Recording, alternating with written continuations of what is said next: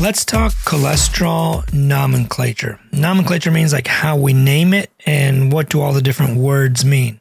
So, one of the most confusing things that I think people have when they're having online debates is they don't know what all the different words mean. Um, you'll have somebody saying, well, my LDL is this. Well, there's no lab value called LDL. There isn't. You could look at your labs. It, there's no LDL. There's not a lab called LDL. Or somebody says, well, what's an ApoB? What's apolipoprotein B? Or what is my apolipoprotein A1? Or what's my ratio of this to that or the other thing? So let's talk about these um, so that you know what you're talking about and we're all speaking the same language. Because if you really want to discuss this with me online or talk to somebody online that knows what is cholesterol or is trying to have a conversation with you on cholesterol, um, it's kind of important to know uh, what the different words mean without, you know, sounding crazy. Like I wouldn't go up to a car mechanic and be like, you know, the doohickey's making noise, right? He's gonna be like, uh, "What's a doohickey? You mean like your brake pads in the front are squeaking a little?" You know, you need to be all on the same page, and you need to be talking, or you know, at least speaking the same language, so that we can have an intelligent conversation. Way too many people on, especially Twitter. It seems like of all the social media platforms that I'm on, which is all of them, the the funniest questions I get are from Twitter. Somebody will be like, you know, my doctor told me my HDLs are too small.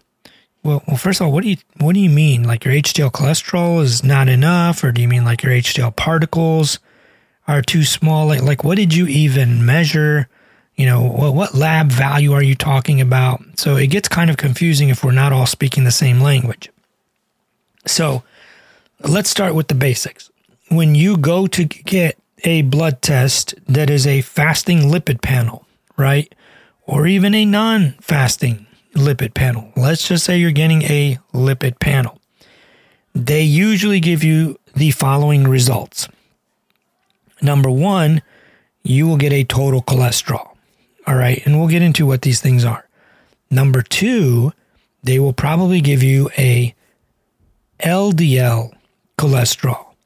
Next, you'll probably get an HDL cholesterol. Next, you'll probably get something called triglycerides, right? Now, some labs may also give you something called a VLDL cholesterol, an IDL cholesterol, a non HDL cholesterol, and various different ratios. The ratios can vary. Sometimes it's like total cholesterol to HDL ratio, HDL cholesterol ratio. Sometimes it's like an LDL cholesterol to HDL ratio, whatever it might be. The ratios we just ignore, generally speaking, because they're nonsense and they are completely meaningless. So let's start by from the beginning at the top. When they take your blood and they spin it in a centrifuge, you separate out the lipids, the fats, lipids, cholesterol, whatever, from the non lipids, the serum or plasma or red blood cells or whatever else might be, you know, albumin, protein, whatever else is in your bloodstream. They get rid of, they pour off all the serum and plasma and all that. You end up with different layers of fats and cholesterols. You end up with a total cholesterol layer. If you were, and, and this is how they do this, they, they take all of the cholesterol that is in all of your lipoproteins. And if you don't know what lipoproteins are, go back to my lipoprotein podcast, and I highly recommend listening to that. But they take all of the cholesterol and all of the lipoproteins. That is your total cholesterol. So that is a measurement of all of the cholesterol that is in every kind of lipoprotein, whether it's high density, low density, very low density, intermediate density, like whatever. Any and all cholesterol that is in any and all lipoproteins is your total cholesterol. Next, you usually get something called a HDL cholesterol. This is the cholesterol that is in your high density lipoproteins. these are easy to separate out when you do a centrifuge. It's super easy to take out the HDL cholesterol. So that is the second number you usually get your uh, high density lipoprotein cholesterol. This is the cholesterol that is contained in all of the high density lipoproteins. So now we've got total cholesterol and HDL-C or HDL cholesterol. Next, we usually have something called triglycerides. Now, the triglycerides are usually a measure of all triglycerides in the entire, uh, you know, 10 milligrams or 10 milliliters of your blood. So it is triglycerides in all of your lipoproteins. Whatever lipoproteins ended up in that blood sample, it is the triglycerides that are in all of those lipoproteins. Now, occasionally, you will also get a VLDL cholesterol, and this is like your very low density lipoprotein uh, cholesterol. Some some labs will report that. Most labs probably will report that, assuming that you actually have uh, very low density uh, lipoproteins uh, in your bloodstream that was collected. It would report that cholesterol. Sometimes they even do IDL or intermediate density, and so on and so forth.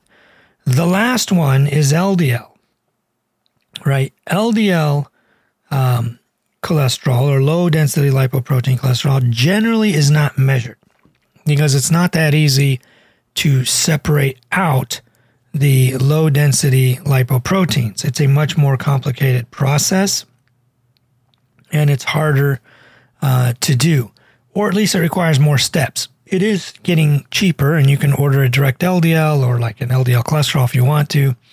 Um, but it's generally calculated. You take your total cholesterol, subtract out the high density lipoprotein cholesterol. You take your triglycerides divided by five, subtract that away as well. And that generally gives you your low density lipoprotein cholesterol, or meaning the amount of cholesterol that is in your low density lipoproteins. Like I said in my other podcast, lipoproteins are balls, you know, that contain cholesterol and triglycerides. So that is usually what is reported on your labs. Now, that's when it comes to just cholesterol. You could also order particles. You can order lipoprotein particles, which is usually something called an NMR. If you order a LDLP instead of an LDLC or a HDLP instead of an HDLC, um, you will get the particles. If you just order NMR, just type in lipid NMR, you will get a lipid NMR. And this will tell you in nanomoles. All right. So, like if you get an LDL particle count that is, I don't know, let's say a thousand, don't forget it's being reported in nanomoles per liter. Nanomoles uh, is 6 times 10 to the 23rd power. So imagine you take a 10, multiply it by 10 23 times, then multiply that by 6.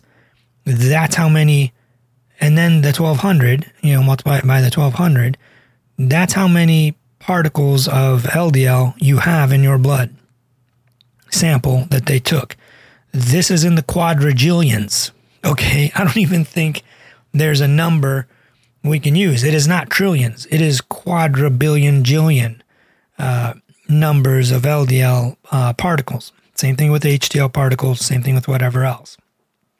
So when we use the word LDLP, we are referring to LDL particles.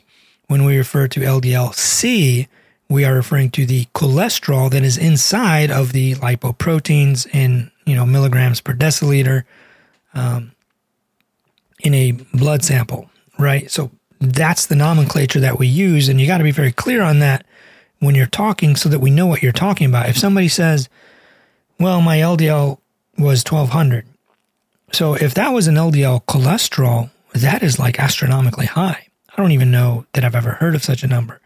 So you, you would assume they mean LDL particles, right? Now, there is one other thing that we could measure called an ApoB, apolipoprotein B. You can measure an apolipoprotein B concentration in milligrams per deciliter which measures because every LDL particle has one ApoB structural protein or structural uh, peptide on it. If we measure that, we get an approximation of how many LDL particles you have. Somebody who has an ApoB of 50 is has way less LDL particles than somebody who has an ApoB of 150, right? Um, 150 is incredibly high. 50 is pretty low.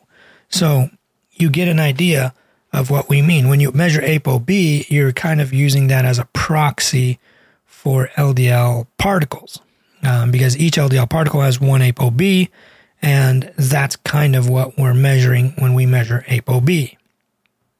So hopefully that helps. Um, the first one of the first chapters in my book, my new cholesterol book, is about this exact topic. Like we have to be using the same words. If we're not using the same nomenclature or the same syntax or the same vocabulary, we can't have this conversation because you might be talking in particles, I might be talking in concentrations or cholesterols, you might be talking in nanomoles, I might be talking in milligrams per deciliter, concentrations, mass, you know, versus mass versus whatever. It's very confusing and it makes a huge difference. So we have to make sure that we're all on the same page. I highly recommend that you get my cholesterol book coming out soon. Um, it's going to be about 400 pages, super colorful, lots of amazing graphics. I think you guys are going to absolutely love it. Go to dralo.net slash cholesterol to sign up to be the first to know when it's going to be available. Plus, you'll get the bonus materials, the bonus chapters, the guides, the picture book, you know, all that really, really cool stuff and some stuff that no one else will have access to. Um, so go to dralo.net slash cholesterol. If you go to any of my socials, including this podcast, and you click on the links underneath it or at the top of my um, profile, one of the first links is, you know, sign up to get to know when my cholesterol book is coming out. So I hope this helps. Um, definitely it's important to know the correct nomenclature so that we're all on the same page. Um, grab my cholesterol book, scroll down real quick, leave me some five stars, and I love you all, and I'll see you in the next episode. Peace.